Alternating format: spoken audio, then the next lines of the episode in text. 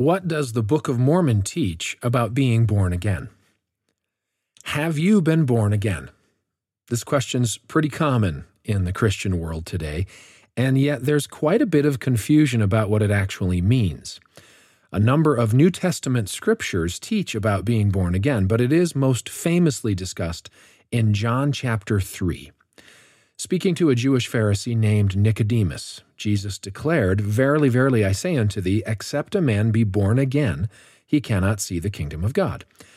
Jesus then went on to teach Nicodemus about the ordinance of baptism, saying that except a man be born of water and of the Spirit, he cannot enter into the kingdom of God. Yet some may wonder what Jesus was talking about.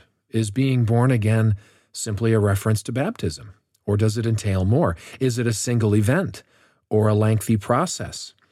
Does being born again ensure that someone will never sin again, or must one continue to resist temptation? Once someone is born again, can they become unborn again? And importantly, how can individuals know if they have personally been born again? Well, thankfully, clarifications and additional insights about this key doctrine can be found in the Book of Mormon. Its teachings demonstrate that spiritual rebirth wasn't some new doctrine that was first revealed during Jesus Christ's mortal ministry. Rather, it was an ancient doctrine that was known to true followers of Christ long before his birth. For example, Alma the Younger, after experiencing a miraculous spiritual transformation, declared, I have repented of my sins and have been redeemed of the Lord.